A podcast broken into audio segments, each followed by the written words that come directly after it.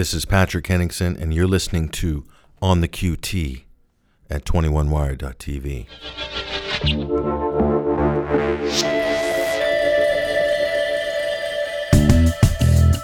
Accessing confidential data.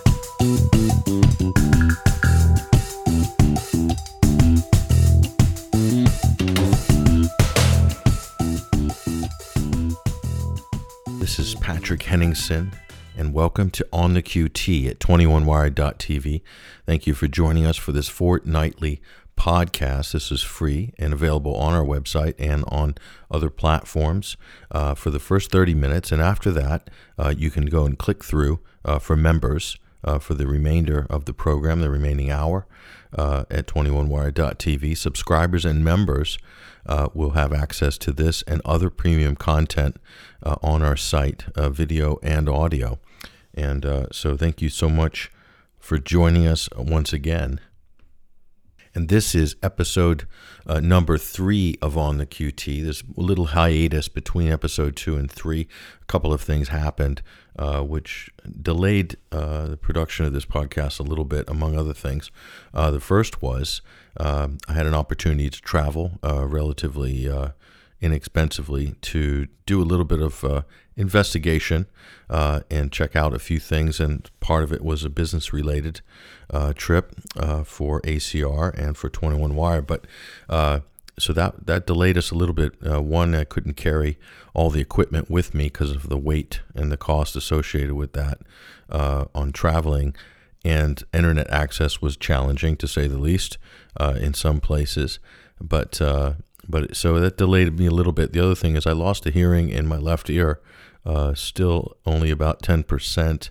This is for the last couple of weeks, so I'm gonna have to get that looked at. Um, it's not to do with anything hopefully serious. It's just uh, uh, routine wax buildup, which happens over the years. But it's a bit strange when you can't hear anything out of your left ear. but uh, I think hopefully we're getting we're getting that straightened out a little bit. Um, but uh, so apologies for the delay uh, in the release of this episode. And we'll be back on track this week.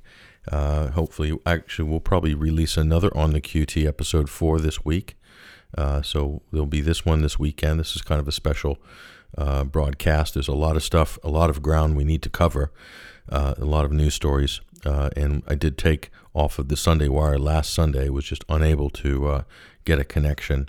Thank you to Hesher at ACR and also Jay Dyer from Jay's Analysis, and who's also a contributor at 21stCenturyWire.com. Thanks for filling in.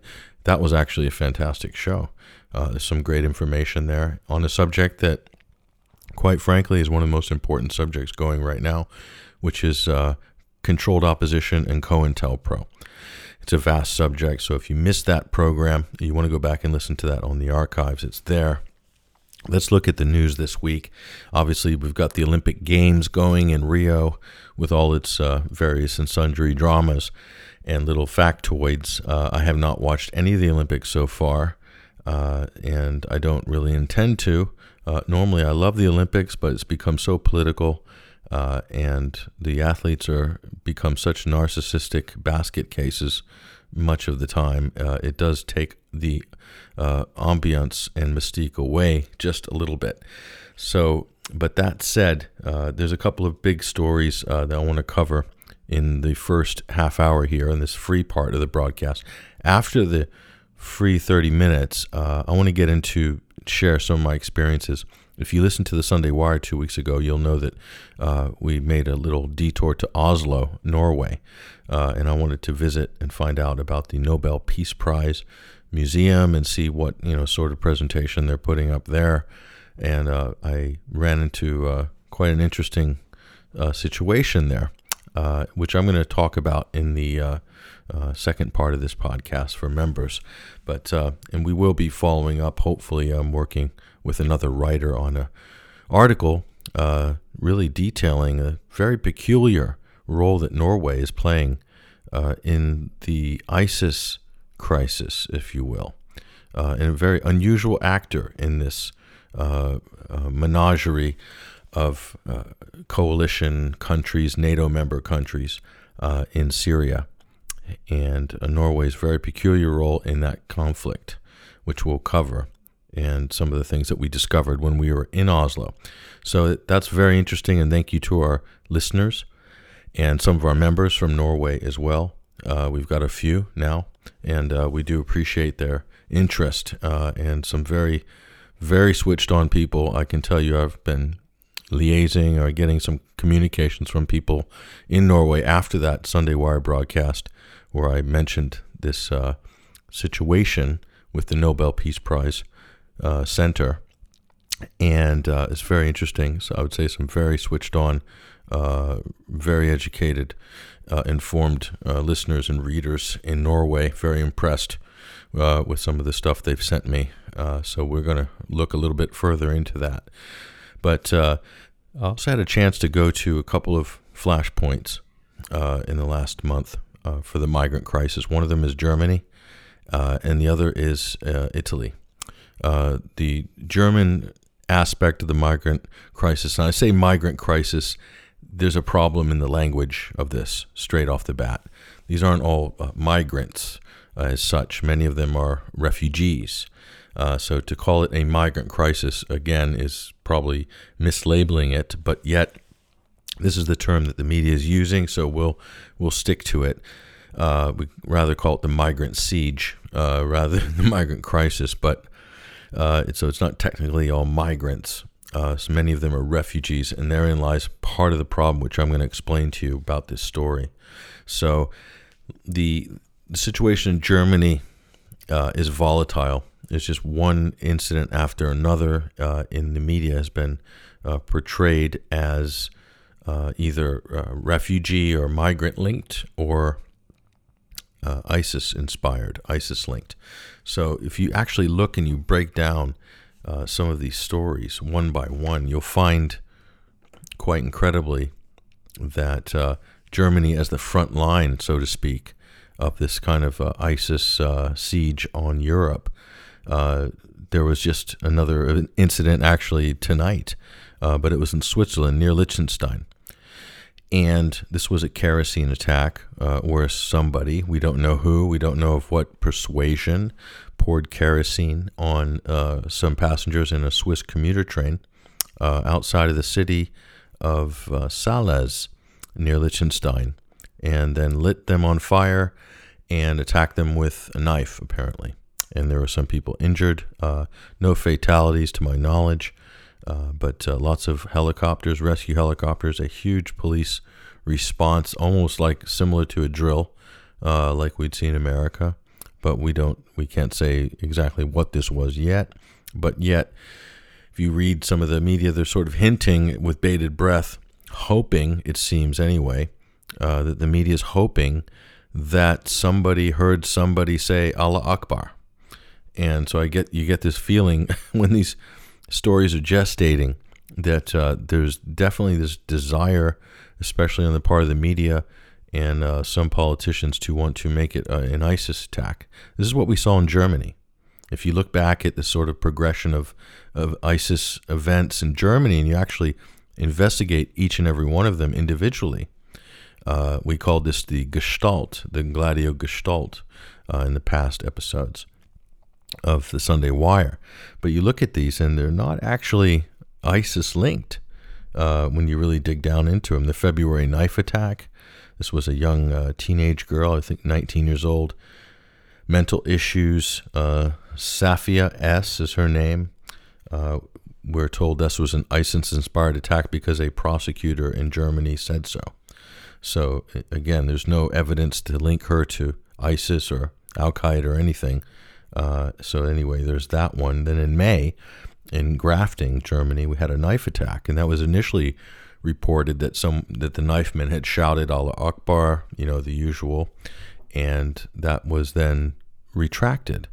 Uh, but nonetheless, this goes into a list when you look at some of these newspaper articles, and they they list these events like a timeline and they say this is the proof that Germany's on the front line in the fight against ISIS, etc. But when you actually dig into any one of these, uh, the ISIS implication is very spurious at best. July 17th, Würzburg. ISIS inspired axe attacker. Injured, originally they said injured 21. And now uh, I just looked at a BBC report today about the Swiss kerosene attack, and uh, they made a reference back to the Würzburg uh, incident. I think this was, I believe, a young Afghani uh, boy, uh, 17 years old, possibly living in foster care. Hopefully, I got this right.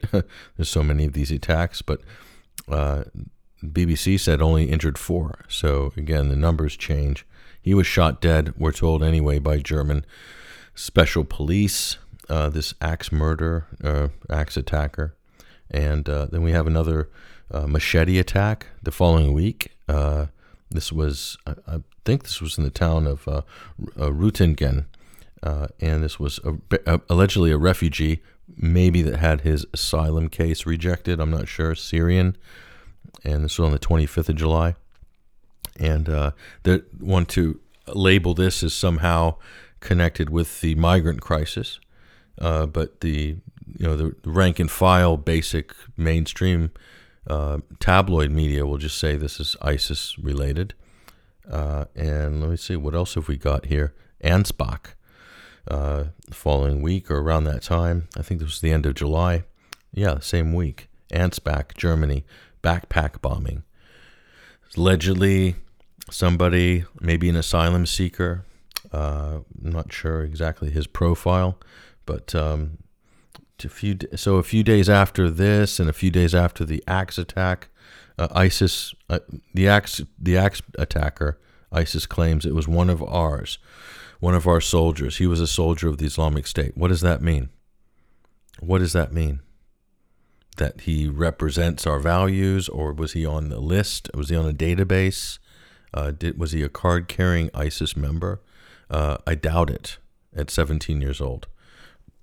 But yet, the narrative exists and persists. Then we have the Munich shooting. That was an Iranian born, uh, a German born, half Iranian boy, uh, allegedly shot nine people in the street, I guess, and then was shot dead by uh, German police, uh, allegedly shouting anti immigrant expletives. And then someone else claimed he said the uh, the standard, the routine Allah Akbar again, and that was lumped in with immigration and ISIS. So every single one of these events, um, yes, they might be immigrant related, some of them, but not ISIS related. Uh, I don't think you can actually prove any of these. And ISIS putting up something on their website, on their they have I guess they have a press agency now called Amaq, uh, sounds like a Middle Eastern construction company, not to be confused with another uh, corporation with the same name. Uh, says, oh, it's one of ours.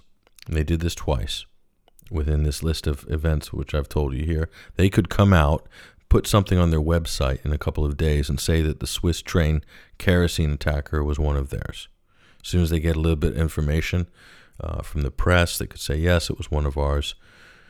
Same with the Thailand terrorist attacks, a string, of uh, allegedly terrorist attacks hitting tourist spots uh, in Thailand. Uh, we don't know. There's no ISIS fingerprint, nothing. I guess these were bombs, makeshift bombs or something. Um, so, w- what I'm saying here, ladies and gentlemen, is that you, we don't know. And you don't know. And I don't know. And I would say, for the most part, from what I've read, the police investigating some of these events don't know who's responsible, why it happened. But I'll tell you what I do know. Here's what we here's what we do know. What we do know is that in the 1960s, 70s, and 80s, it's a fact there was something called Operation Gladio. And it's a fact that NATO intelligence dropped in sort of uh, special force uh, contingents uh, into countries like Belgium, where they were le- lying in hiding for two weeks and murdered civilians. We know that Gladio set off bombs at train stations in Europe that murdered civilians in Europe during the 1980s, possibly much more in 70s, 90s, 1960s as well. There's a lot going on. The Cold War is going on. It's a high stakes game of a nuclear arms race. The Pershing uh, uh, missiles, cruise missiles, nuclear tipped missiles being installed in Europe by the United States effectively. Uh, this is causing a serious, uh, tense arms race, security concerns, NATO's uh, very remit uh, being studied very closely at the time, and meanwhile, Gladio is going on in the background. Okay, this is not unlike the situation which we have today, and this is what I'm trying to get across to people to think a little bit harder and look, uh, just think a little bit more when you see these stories. Pause, reserve your judgment of who you think did it, who you think is responsible, and wait. Read, look at the context of it. Look at the history of something like a Gladio. This has already been done by Western governments to their own people. So they already have a track record. Okay. So forget about the lone wolf narrative, uh, the known wolf narratives, etc. Uh, forget about these for the moment and look at this situation and ask yourself how much of these are contrived, how much of these are being misrepresented. Ask yourself how easy as it is to manipulate the security narrative by simply posting something on a social media account, like a video, like what happened this week with the 2017 Miss Universe pageant in the Philippines, scheduled for January 30th next year early next year. And somebody, we're told, uh, someone who the authorities believe is ISIS or an ISIS affiliated or ISIS related or ISIS inspired or whatever, releases a video saying they're planning a bomb for the Miss Universe pageant. There's a story up at 21st Century Wire, uh, which we posted this weekend about this very story. And you have to ask yourself are the public that stupid to believe that ISIS or somebody, one of ISIS's soldiers of God or whatever, uh, would post a how to video uh, six months before the event? So the Philippines uh, military is on high alert, etc., etc. You can see how this story is being spun the media. I mean, come on. At some point, you have to say this. This is a highly manipulative situation. We're in an environment, a hyper reactive environment, where anything, absolute anything that's posted, could be construed as ISIS uh, related, affiliated, or inspired. It's a pretty wide catchment net, okay? Or imagined to be ISIS. And anybody could put something up, including the same people who ran Gladio and who are running probably running Gladio today, or a Gladio derivative, but with a slightly different uh, set of objectives, really with the same methods as we saw the gangs and the counter gangs, the pseudo gangs, uh, the state, the intelligence apparatuses working with organized crime syndicates, as they did with Gladio, working through secret societies, as they did with Gladio. This is not fiction, folks. This is fact. But this is a part of history that is most mainstream media journalists and pundits are totally ignorant of because they don't want to look in there because it's an ugly part of history. And it's messy, and the gray areas are very difficult to decipher. You know, if you think you're going to get your, your conclusion in a few words of sound bites, uh, it's not going to happen here. This isn't that type of story. Very few stories are like that. Uh, that's a news flash for uh, people working as uh, journalists um, or purporting to be journalists. Uh, very few stories uh, you can just roll up into sound bites. Most of them are v- incredibly complex, and usually the perpetrators are not who you think they are. In most conspiracies, and there are conspiracies, conspiracies are real. And many of the times, the person who's paying for the operation is not connected at all to the operation. So the bottom line is that it does take a, a degree of uh, discerning uh, investigation and a little bit of patience, and you have to have an open mind. Okay, so when you're looking at all these so-called ISIS-inspired attacks or commuter train attacks, axe murder attacks, whatever, knife attacks. Uh, some of these could be just completely psychotic individuals, which there are more and more of running around. There's more and more people on prescription drugs, on non prescription drugs. There's, there's people who have been uh, transplanted out of one culture in one country and dropped into another, who the meaning of their life is completely up in the air. Literally, the meaning of your existence. There's people who are born and raised in Europe that are going through identity crises and are going completely bonkers. So uh, I think we're seeing more and more. There, there is a collective madness that is setting in, unfortunately. Uh, it has to do with the dysfunctionality of society, uh, the complete hypocrisy and uh, pathological lying of uh, government leaders, uh, of the media. so they're selling one story that's totally different from the reality. And I think a lot of people are aware of this already, by the way. this isn't a big news flash. So there's a disconnect happening. There's a disconnect between consensus reality, which is the the uh, the version of reality that's being sold by the mainstream media, by the political leadership, by the corporate uh, entities. That's consensus reality. That's the what we're we're supposed to believe because we're told it's a consensus and we should believe that. And then there's the real reality. That's what that's what you see on the street. It's what you feel in your gut. It's what you really believe you're, you're, and what you're seeing every day. It's the reality of the real reality of the situation. It is not as it's being portrayed at all on television, in the newspapers, and out of the mouths of politicians. And there's one story, I'll, I'll push this story out to you right now that embodies this more than anything. Mounties raced against time to capture their bomber. This is in the Evening Standard. I picked this up last night, and I could I could flip through this paper, and there's just fear mongering after fear mongering. This is the free daily paper they give you out on the London transport system. So millions of people read this every day. This this is a pure propaganda rag. This is social engineering writ large. And listen to this story. Canadian Mounties races against time to get their bomber. FBI tip led police in Canada to find a terrorist before he could attack. A ticking bomb scenario. So straight out of uh, 24 with Kiefer Sutherland.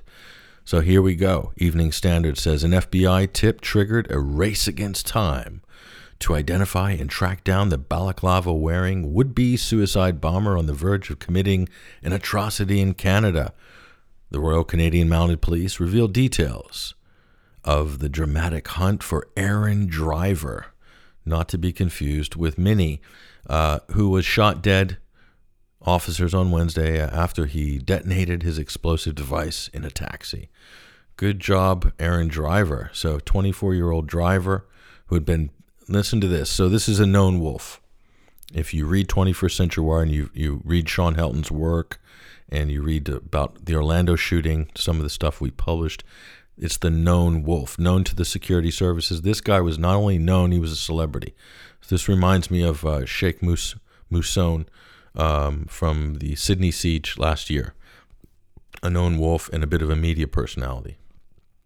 So he's a, a ISIS. Uh, gosh, this is so funny.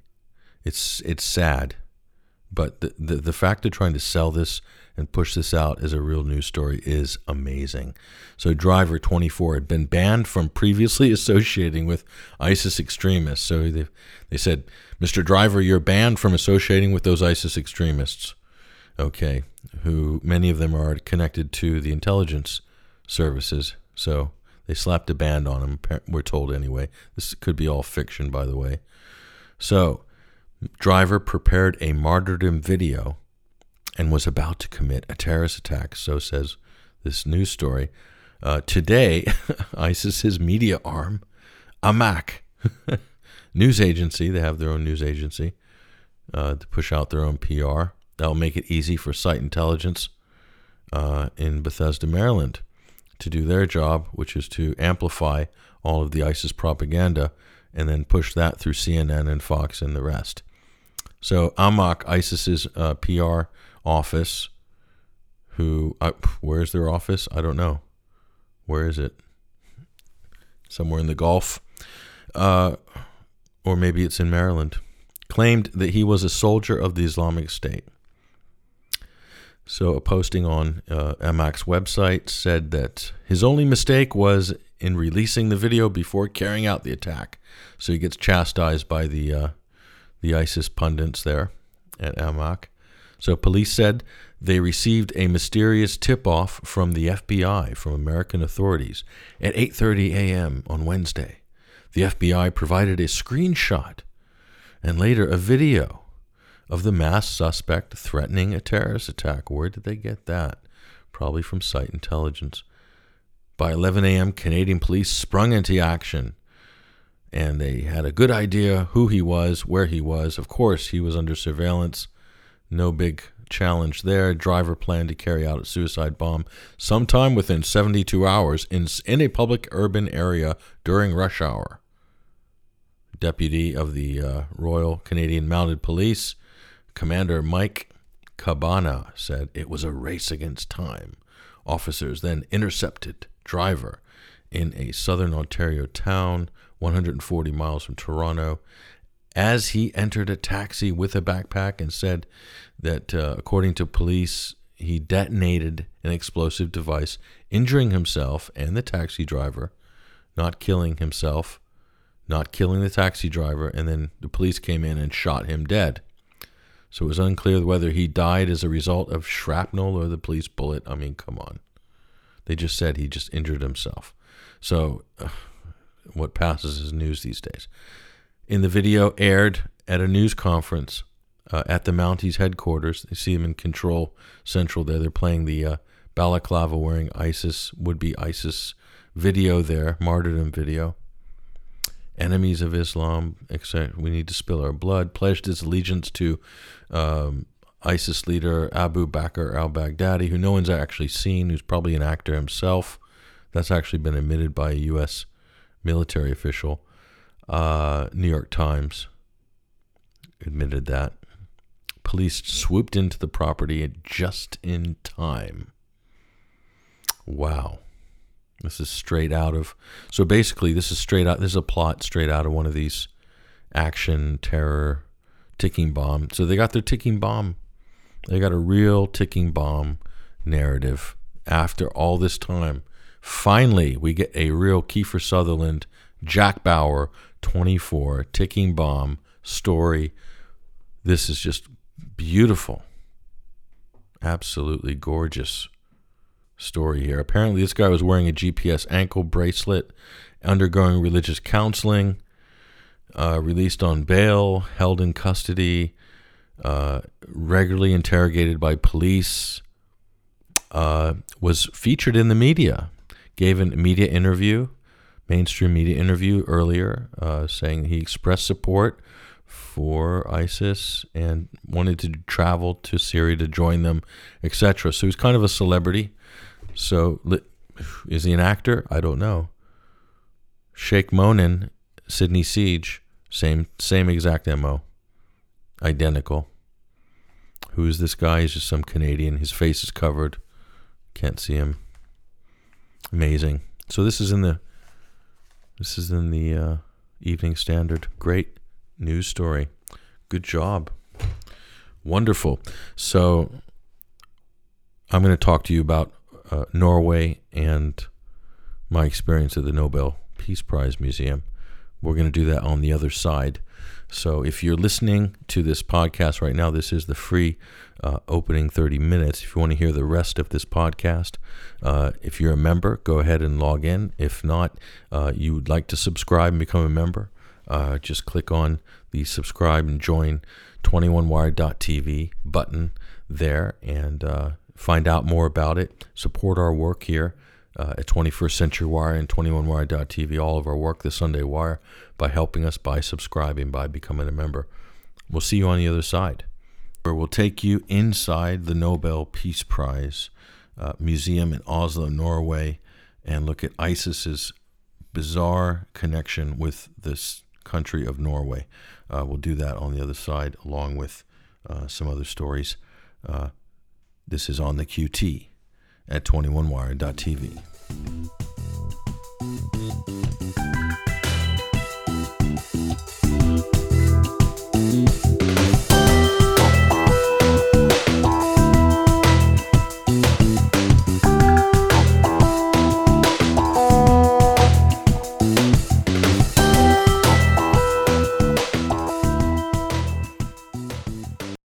Tune in Sundays at noon Eastern Time or 9 a.m. Pacific Time for the Sunday Wire for three hours of action packed talk radio on 21stCenturyWire.com and AlternateCurrentRadio.com.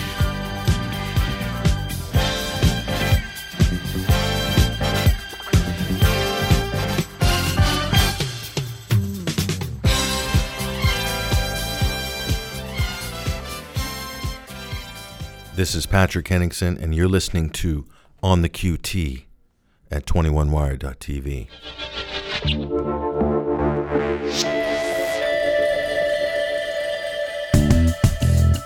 Accessing confidential data.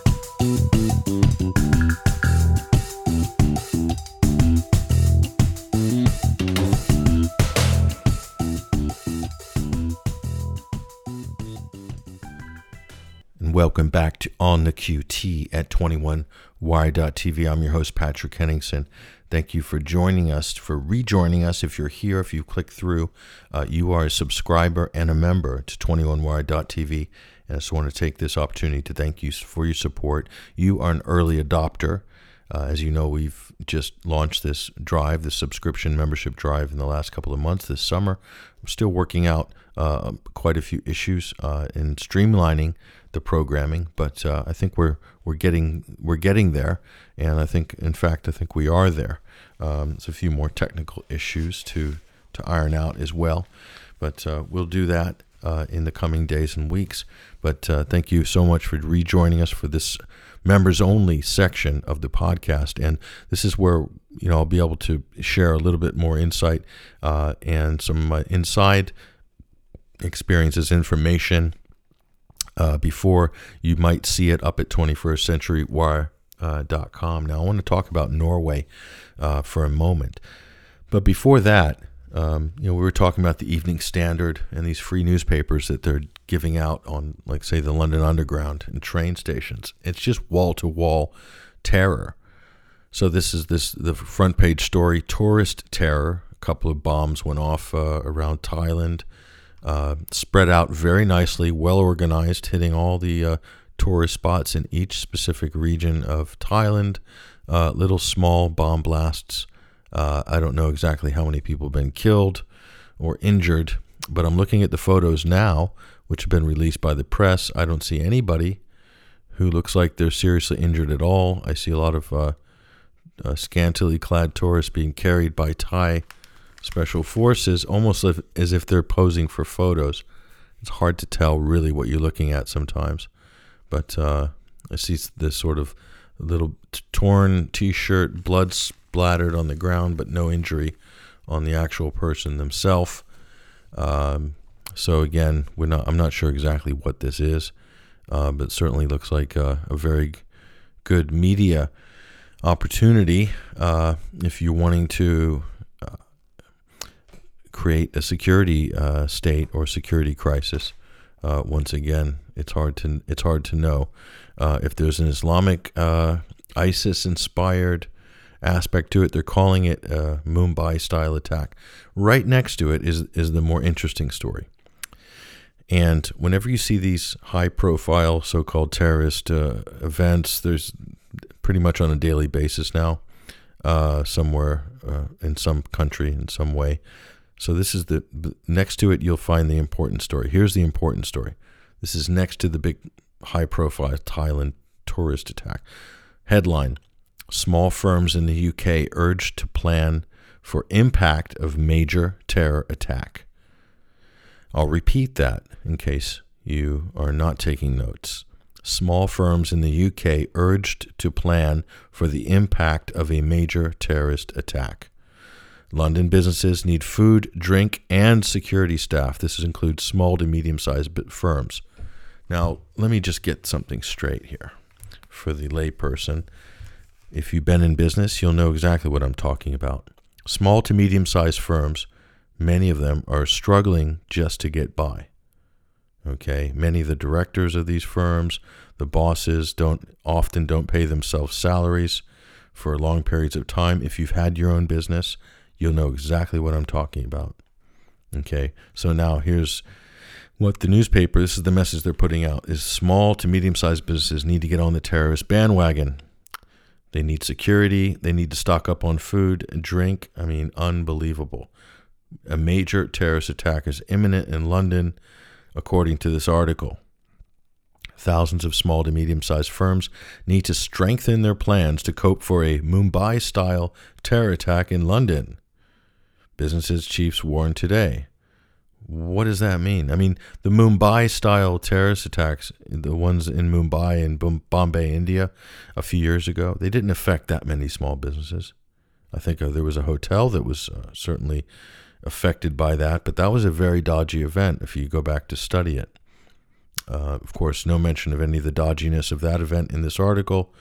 Uh, so, business group London First said bosses should plan for an attack uh, an impact that would last several days. So, a several day long terrorist attack. This is interesting. What have they got in their? In, what are they cooking up? While police may have dealt with the immediate terror incident swiftly, the capital could still be under major restrictions if a manhunt is on the way for armed killers. Many large companies will already have prepared for such scenarios. I'll bet some of them might have hired a company like Visor Consultants and a man like Peter Power. Of course, he was doing just this uh, on the morning of the London 7 7 bombs, July 7, 2005. Peter Power from Visor Consultants was fronting a 1,000 person drill, uh, a scenario which depicted terrorist attacks at the exact same underground stations uh, as the ones where uh, supposedly bombs went off that very same morning in the famous 7 7 attack. What were they doing for real? We'd like someone to ask that question one of these years. Uh, but anyway, that's all locked up nicely under a national security letter. So here we go. Visor Consultants type drills. London First is their what they're called. Wow, this is interesting.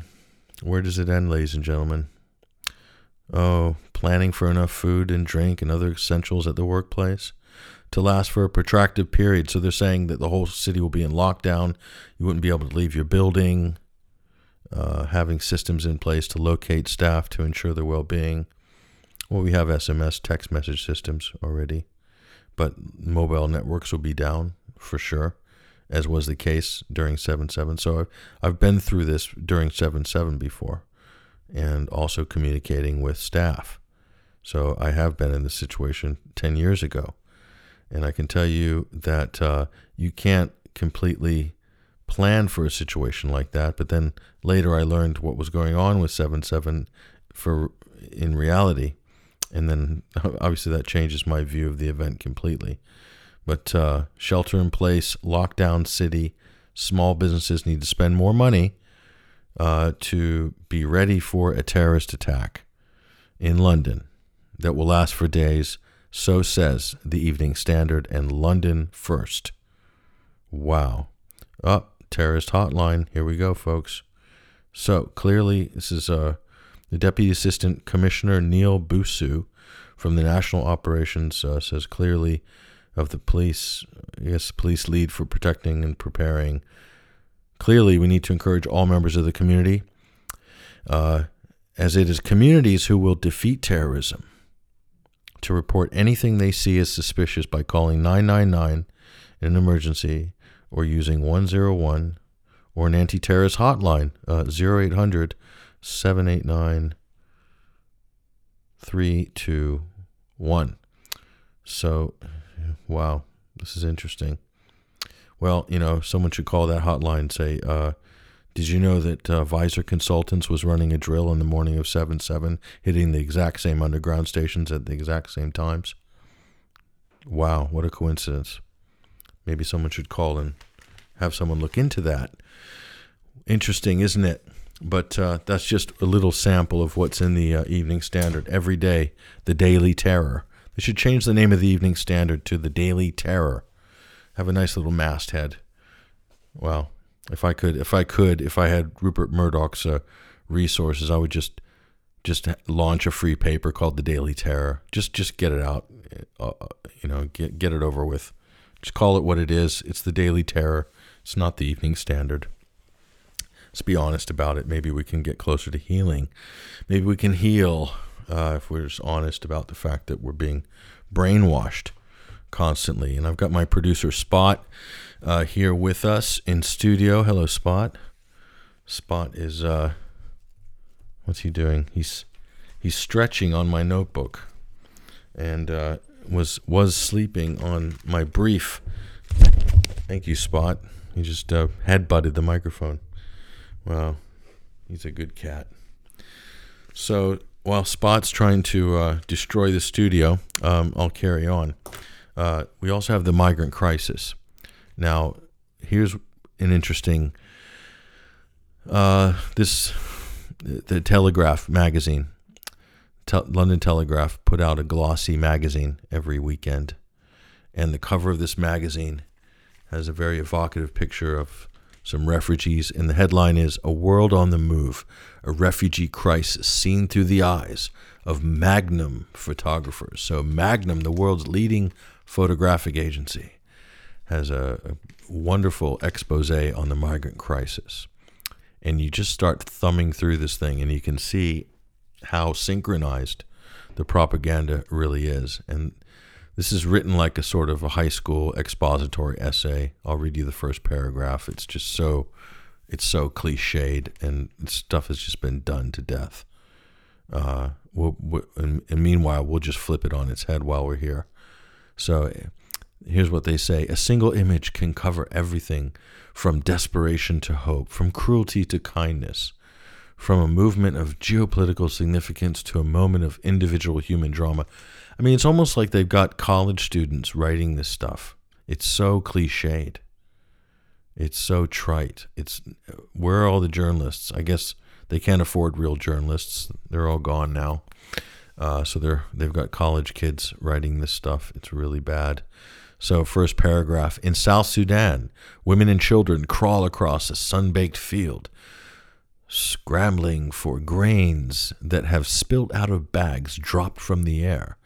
In Austria, a young Syrian girl witnesses her first snowfall. Is a picture of an innocent delight as she waits with her family to cross the border into Germany, into Deutschland. And on the Greek island of Lesbos, a mother who has struggled to safety after a perilous journey uh, by dinghy cradles the son in her arms, their faces a picture of anguish an image that evokes the grief stricken drama of the Pietà, rendered in the Caravaggio painting. Oh my goodness, this is just too much. This is just too much. The cheese is so thick you can cut it with a meat cleaver. This so this is the Telegraph magazine. Oh, but it gets better. I mean, I will give anybody right now 20 quid if they can read this straight through without having a drink at some point during this article. It's, I don't know how many pages long, 20 pages long, just gushing with this sort of stuff. But here's the interesting bit. So you can tell how they're prioritizing the propaganda. Photographer Jerome Sessini. He is uh, photographing, of course, the Syrian conflict. Here he is. So in February, French photographer Jérôme Sessini traveled to Damascus and Homs to document the destruction caused by a five year long civil war. There's the first lie. It's not a civil war. If the fighters are being shipped in, funded, armed by US, UK, and French governments, and Saudi and Qatari and Turkey, and trained in Jordan, uh, that's not a civil war, folks. That's an invasion. Okay. So th- th- this is amazing, the propaganda. So here's Jerome, the photographer. I have already been to Syria three times, uh, but on the side of the rebels, principally in Aleppo. So he's in uh, eastern Aleppo with terrorists, basically, but he says rebels. Uh, this is the first time I have been able to go to Syria on an official visa from the regime, he said. So he gets an, a, a visa from the Syrian government and he calls them the regime. This is interesting. I don't think he'll get any more visas. after this article. But uh, thanks to the International Red Cross, oh my goodness, here we go. I spent a week in Damascus and Homs and in districts that are controlled by the Syrian army and the rebels. Uh, so it's basically the regime, the regime, the regime. No mention of Western uh, involvement or Gulf state involvement in this uh, conflict. It's not a civil war, ladies and gentlemen. This is the first lie that you'll see whenever you're reading propaganda. And uh, again, it goes on and on. And then, then we talk about the uh, the migrant crisis through Libya. Very few, if ever, mentioned any of these situations about the causes of the refugee crisis, the causes of the conflict themselves. Now, this brings us to Norway. So, I was in Oslo, in Norway, never been, and uh, but there's you know some things I wanted to learn and find out, and one of them was I had uh, seen a lot of disturbing reports, uh, including, well, we'll get to that in a minute, but I went to the Nobel Peace Prize Museum. I wanted to see what was going on. Uh, I wanted to see if uh, how vaunted uh, Al Gore and Barack Obama are in there. Uh, is, does Henry Kissinger still have his picture up on the wall, etc.? And it, it is a funny temple of sorts. Uh, it's right downtown in the harbor. This is the Nobel Peace Prize Museum. Now, the I, th- I think it's the Alfred Nobel uh, Prize for Literature, for Science, for Peace. Uh, all of those are awarded in Stockholm, uh, but the Nobel Peace Prize is somehow assigned to Norway in Oslo. So that it's a slightly different ceremony that's done there than the other Nobel Prizes, uh, which are done in Stockholm in Sweden, next door. So so I'm going in there and I'm upstairs. Uh, there's an exhibition upstairs. And so I joined a, a, sort of standard tour that leaves every, I guess, every hour, uh, takes you around the museum. And so I was shadowing this tour, and they had a kind of an Arab Spring sort of theme going on in part of the upstairs uh, on the first floor. And so the tour guide, who was, she looked to, to me like she was North African, uh, possibly from Tunisia or something like this. I'm not sure, but uh, or she could have been Arabic, but I think she was North African. And so she's got a group of American tourists there, families as well, and a few other foreign uh, tourists. And she starts talking about the Arab Spring. And she starts talking about how it spread like, like a grass fire of liberty uh, throughout the Arab countries, starting in uh, Egypt and or Tunisia and then Egypt uh, in 2010, 2000. 11, 12, etc. And she's saying, oh, then it came to Libya. And, uh, and then she said, and the Libyan government then collapsed, and it's been caused much uh, trouble in Libya. Not one mention of the fact that uh, the reason the state of Libya collapsed is because the government was decapitated by NATO, by in, in, by anyone's measure, an illegal uh, NATO no-fly zone was imposed. This and, and they started bombing. So the bombing was not part of the UN Resolution 1973. Uh, NATO went beyond any UN resolution. They managed to hoodwink the rest of the world to say that we need to stop, uh, we need to create a no fly zone because Gaddafi is using the Air Force to gun down peaceful flower throwing protesters in the streets of Tripoli. This, of course, was a big lie. But anyway, uh, those lies seem to be uh, all fair game and commonplace when it comes to ramping up a military humanitarian intervention. This is what happened in Libya. Okay. And then we were, uh, our government, United States, and the other NATO member countries, with the help of the Muslim Brotherhood government, who was currently in power in Egypt at that time, led by Mohammed Morsi, uh, was trafficking large amounts of hardware and weaponry uh, from Egypt into Libya, and also some arriving by sea to Benghazi, uh, all being supervised by the Central Intelligence Agency, no doubt. Uh, there were British special forces on the ground from the beginning of this conflict, SAS soldiers or MI MI6 or British intelligence. So it was a whole kind of cluster team effort. Uh, and the French were running point on the airstrikes and sort of the NATO uh, drive. Uh, but really, was, NATO is run by the United States, so but they let the they let French drop a few uh, a few bombs uh, at the beginning, especially, and let them get their hands dirty. And so, this is how Libya collapsed. Not one mention of this from the tour guide at the Nobel Peace Prize Museum. Not one mention. It's almost like people have this selective idea, this ide- idealized vision of an Arab Spring as it would exist in a vacuum of uh, without any Western military uh, material support or intelligence support or Gulf state money uh, from the UAE, from Qatar, from Saudi Arabia. Doesn't exist, apparently. Uh, and no Muslim brother uh, activity either. Uh, when you're talking about it in pristine, sanitized terms, you don't factor in any of this stuff. It's like just people rising up for their freedom. Okay. So, anyway, I bit my tongue. I thought, okay, that's okay, whatever. Then she starts lecturing everybody about Syria and how the Arab Spring uh, took hold of Syria and how the evil uh, Syrian government is uh, killing so many of its own people and even used, she said, uh, and this is when things got a little bit testy. She said that Assad and the government of Syria used chemical weapons against its own people in uh, 2013. This is what she was referring to, probably East Ghouta, suburb of Damascus, August 2013. Chemical weapons, sarin gas specifically, the accusation was, just as UN weapons inspectors rolled into town. What a coincidence.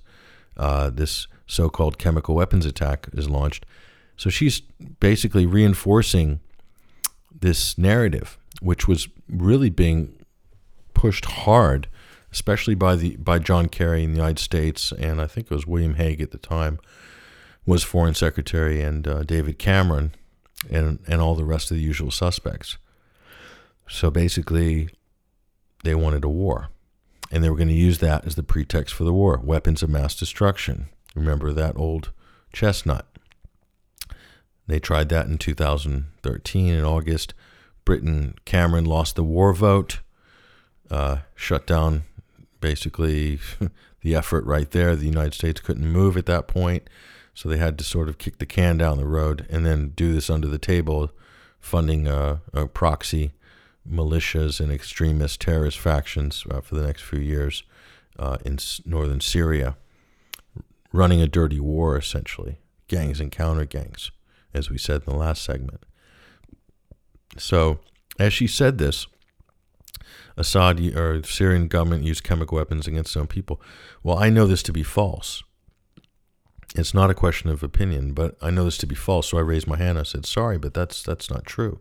I said, "That's uh, that's actually the uh, I think it's UN weapons inspector. I, it might have been Inspector DeMarco. I'm not sure, but uh, basically UN's own weapons inspector uh, testified to the fact that this wasn't the case. The Massachusetts Institute of Technology did an investigation saying that this wasn't the case. And yet, we have someone lecturing at the Nobel Peace Prize Museum who is pushing propaganda, pro war propaganda, straight out of the State Department, straight out of NATO, straight out of the Foreign Office the usual suspects who are constantly shilling for war on a false pretense, and you have someone in the Nobel Peace Prize Museum pushing this old, tired, recycled chemical weapons propaganda. I was just gobsmacked. I thought, wow. And they're running like two or three of these tours a day. There's people traveling from all over the world to this museum, and they're all getting brainwashed, essentially. And so we had a little bit of an argument, and uh, some of the tourists were upset because maybe the moment was ruined. You know, they're having their sort of feel good tour through the Nobel Peace Prize Museum, and who's this guy in the back uh, challenging the tour guide? Well, I was probably the most unpopular guy in Oslo at that moment, uh, according to some people. hopefully other people would look into that and uh, investigate that claim for themselves. But then she said to me, Well, that's your opinion. And I said, I'm sorry, I'm going to stop you there. With all respect, due respect, madam, it's not a question of opinion, it's a question of historical fact. And uh, the Syrian government did not use chemical weapons against its own people uh, at that in that incident, and I haven't seen anything to verify that they have in any other instance. However, I do have a lot of evidence that the so-called Islamic State and other derivatives thereof, uh, terrorist groups, moderate rebels, if you want to call them that, uh, they were using crude chlorine bombs. We were one of the first people in English to break that story back in March 2013. So I do know a, few things about this topic, uh, especially the, the crude chlorine bombs. But we can also talk about the makeshift sarin, which was used in uh, in in Damascus in the Ghouta, East Ghouta suburb, uh, in August at that time. So we a, a lot of fake uh, uh, chemical weapons accusations levied at the Syrian army or the Syrian government in order to create a, a, situation where they've crossed the red line and the West have to intervene on a moral ground, a humanitarian intervention, uh, just basically Iraq all over again. That's all. That's all it is. Isn't it amazing that the, the world's preeminent institution to supposedly promote peace is pushing some of the most egregious and deceptive talking points that have all been since laid to rest. They're still recycling it in the Nobel Museum. Isn't that amazing? And it got me it got me thinking. And so we did a little more research and we find out some interesting facts. There is a disproportionately high number of ISIS commanders that come from which country? Well, you'd never guess it, would you? They come from Norway. Now that's interesting, I thought. We have a number of stories uh, that will talk about this and back it. And then I find uh, some more interesting stories. That uh, so Norway, so all these ISIS commanders from Norway are popping up, some alive, some dead. And then we find out something interesting that Norway is sending 60 of their best special forces uh, who were temporarily deployed to Jordan this summer uh, and preparing. We, I don't have any confirmation that they're supposed to be moved to Syria. What were they doing in Jordan? They're training moderate rebels, which we know don't exist. They're like unicorns. No one's ever seen one. These are terrorists, basically. So Norway sent their 60 of their top guys to Jordan to train the moderate terrorists uh, who are going to be called the New Syrian Army. I'm not kidding. And this is also known as uh, Jayesh uh, Surya al Jadid. Jayesh Surya al Jadid. The new Syrian army trained by Norwegian special forces. Okay, and these are supposed to be Sunnis. Again, uh, moderate rebels equals terrorist. So, what's Norway doing? Training insurgents, Sunni insurgents, many of whom probably of the Islamist militant variety, or if not all of them, maybe members or will be fighting for ISIS. Isn't this interesting? And they're supposed supposedly Norway says they're doing this to, to so they can fight against Daesh, or and not the Assad government. So uh, another fictional, what I think is another fairy tale bit of mythology is that uh, there's all these all the moderate rebels that are being backed by by the by NATO member countries are, are not fighting the Assad government, but they're only fighting ISIS. I don't think there's very many of these so-called moderate rebels or Al Qaeda types fighting ISIS. I really don't. I, I think that ISIS and Al Nusra are ubiquitous among all groups. And it's just a question of flags and labels, folks. But yet they've duped the Western public into buying into this uh, fantasy that somehow there's these separate groups and they're lying differently, which is I, I don't know. I th- I think there's there's quite a few people in the West that are stupid enough, especially in the media, to to swallow this because when they swallow all the nuances that are being pushed off uh, by the likes of the CIA media department and so forth that the, the, oh this this group isn't they're moderate or they're slightly less terroristic than that group and those aren't ISIS those are Al Nusra and Al Nusra just rebranded themselves to call themselves something else. Uh, if you believe all this, uh, like most journalists do, they they claim that their knowledge of all these groups and subgroups, gangs and counter gangs, pseudo gangs. They claim that their their intricate knowledge, being able to to rattle off the names of all these, like you would a football squad, or the you know the top of the table of the Premier League or Serie A in Italy. It's like it's like sports commentating. That somehow your knowledge of all these gangs and counter gangs makes you a knowledgeable journalist. But the fact that you're pushing all this out, you're you're you're you're assigning some legitimacy to what is clearly contrived gangs and counter gangs, and I've just shown you being trained by NATO special forces, in this case, Norwegian.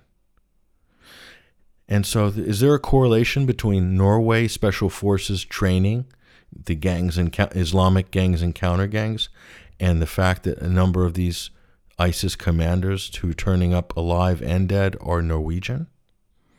Do you think there's some crossover there by any chance?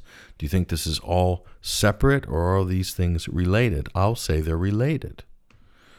What is going on in Norway? And so they, th- th- this was a story back in March uh, 2015. This is from the Daily Mail. To Valhalla, crack Norwegian Punisher troops sent to Iraq to help take on uh, fanatical ISIS army. So the, the, the famous Telemark Battalion, this is an elite uh, mechanized Norwegian army int- infantry unit.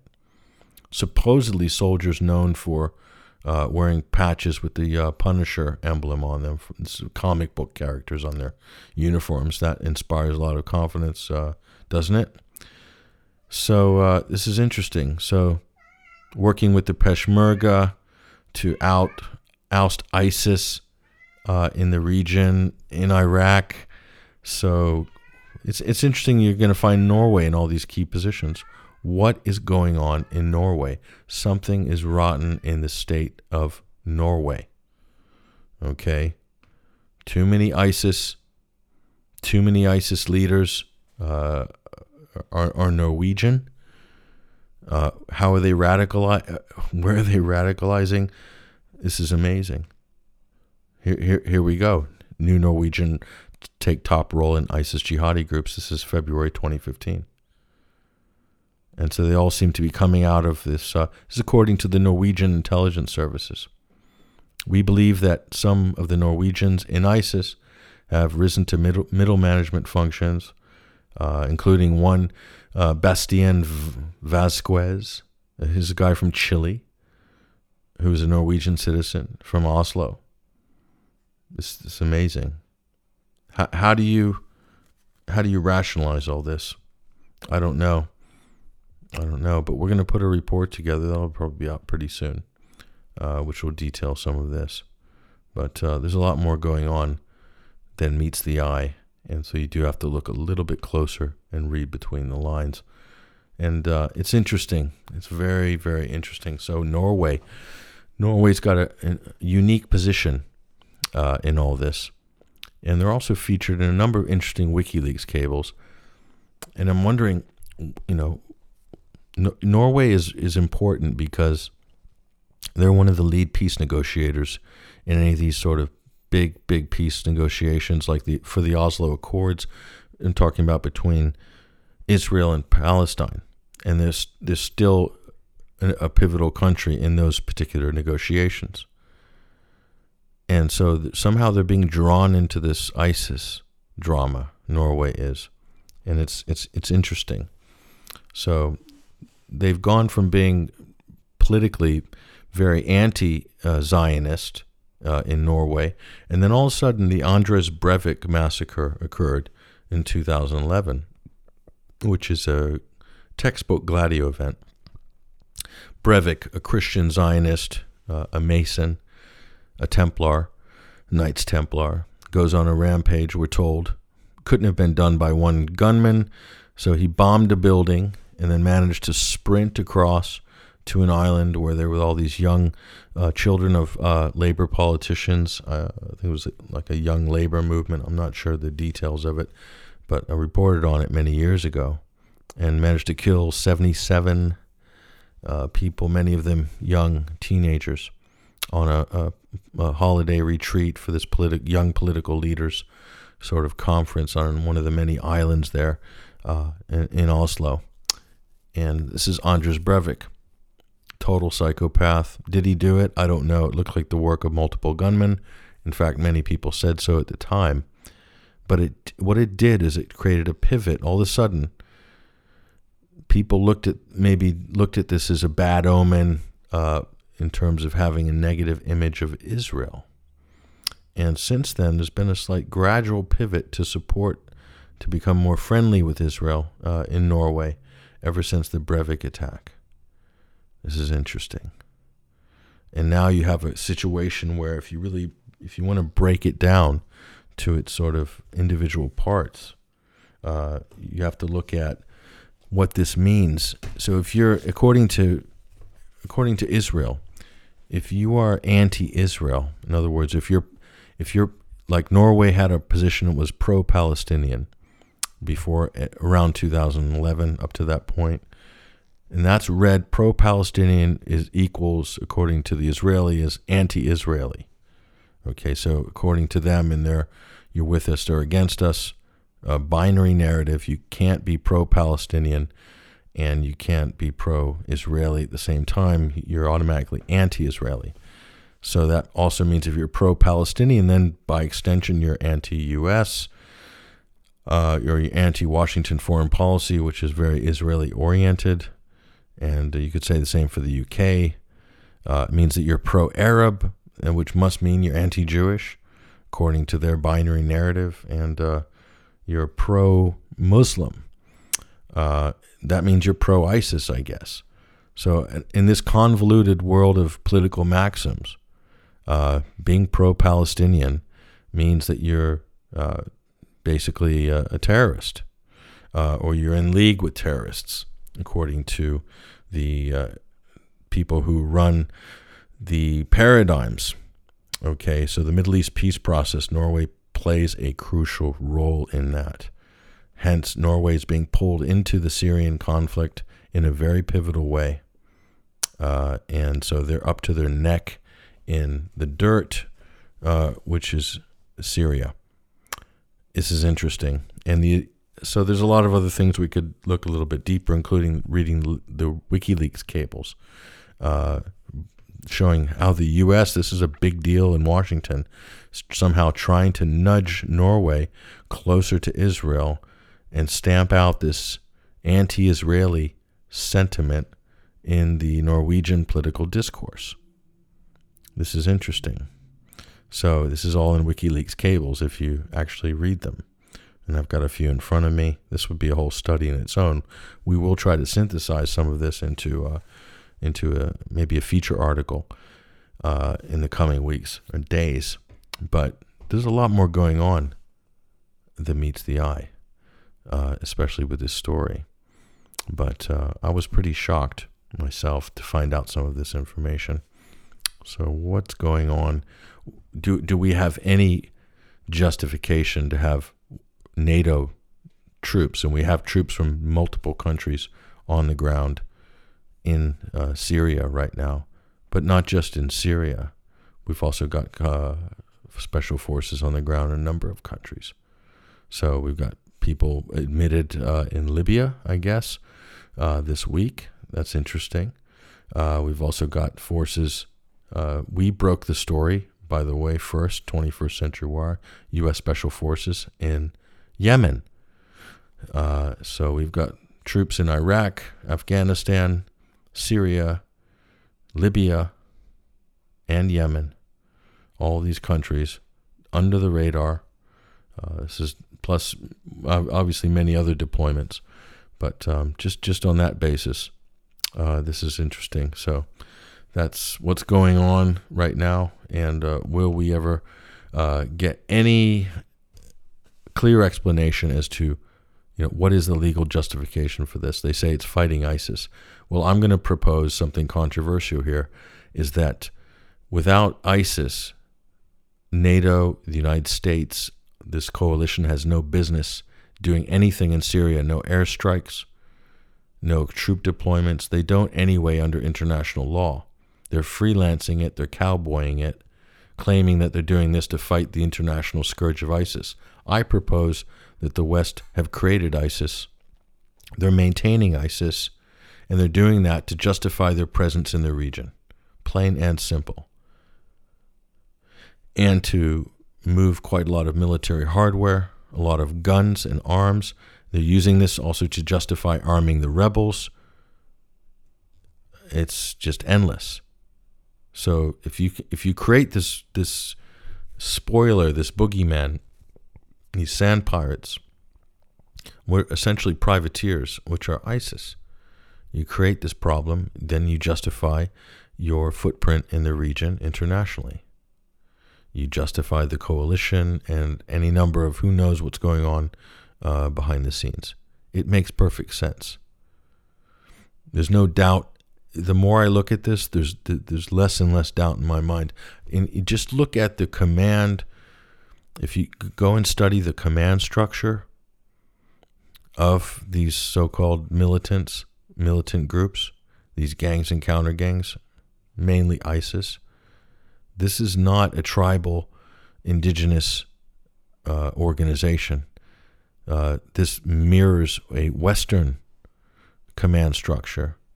Uh, the, the level organization and strategic information uh, gathering and deployments and being able to maneuver. Uh, this mirrors a Western military organization, not a, a, tribal militia, okay? And they're not that sophisticated unless they are completely staffed with Western special forces or military contractors, which essentially are privateers. So I don't know. Well, I do. I do know that's that. That's what it looks like. That's what it is. So, and still we're playing this charade in the media, pretending ISIS is uh, some sort of organic uh, upstart, uh, the Islamic State, they call it. It's not a state, and it's not Islamic. It's not a state, and it's not Islamic. And they have many different names for it. It's ISIL, then it's ISIS, then they call it Daesh endless. It's not Islamic, it's not a state. It's contrived, it's a construct. And I would say they sure have a lot of American equipment, uh, and they are being sourced from many, many different countries, and they've set up shop in Syria. So it's not a civil war, folks. It's a conflict. It's a proxy war. It's a dirty war. You, and you get rid of ISIS. You get with Western support for the uh, moderate terrorists, the Al Nusras, and all the other uh, Jaish al Fatah, and all the armies of conquest, and all these other cohorts, terrorist cohorts. ISIS would be gone in two weeks. They'd be obliterated and crushed by the Syrian army, by the Russian Air Force. Gone within weeks. This could have happened a year ago. But the West is insisting on keeping this conflict going uh, by backing the so called rebels who are terrorists, who are fighting the Syrian government to a stalemate, with people and innocent people caught in the middle, and, and, and in, in the process, keeping ISIS going, and thus justifying a huge U.S. led military presence in the region. Plain and simple. It's not rocket science. That is what is happening. So I don't know how much more uh, in how much more detail we can break that down, but uh, it's uh, I don't know what to say. It's getting kind of obvious by now. But you know, even if it is obvious, and there's probably some people out there nodding their heads saying, "Yeah, I know all that, Patrick." You know, I don't I don't need to hear this again. Let me tell you what the real challenge is, ladies and gentlemen. Yes, I'm talking to you, and yes, you are uh, an active um, and a very important part of getting the truth out. Our subscribers, our members, I know, are very important because you're probably influential in your own peer groups, uh, socially, uh, friends, family, work colleagues. Okay. So, in, if you really want to convince people what's going on, if you really believe this is what's going on, I hope, you know, maybe you do, maybe you don't. But if you really want to convince people, and especially people who are influencers themselves, um, university professors, people in public service, you have to be able to explain to them what's going on. It's not enough. I don't think, I think we're into a point now where it's not enough for you to know. That's a, the key first step, of course, is you need to realize and know and understand how this puzzle fits together and what's going on. But then you need to be able to articulate that to somebody who doesn't really have a lot of knowledge, maybe just your average person sitting on the fence. You need to be able to articulate these concepts in a way that they can understand. Nice and simple, uh, but but not patronizing them. But you need to be able to articulate it in a way that people can understand, something comprehensible. There's a lot of great commentators out there, but they talk about it. They talk about some of these things, and a lot of the stuff goes over people's heads. So you have to find a way to, to connect with people so they can understand and have that aha moment when the light bulb goes off. Ding. And that's it. Ah, I see how it fits together now. I understand. And this is part of the challenge. And this is what hopefully everybody out there listening to this uh, episode of On the QT, well, this will be your takeaway uh, for this episode, episode uh, number three.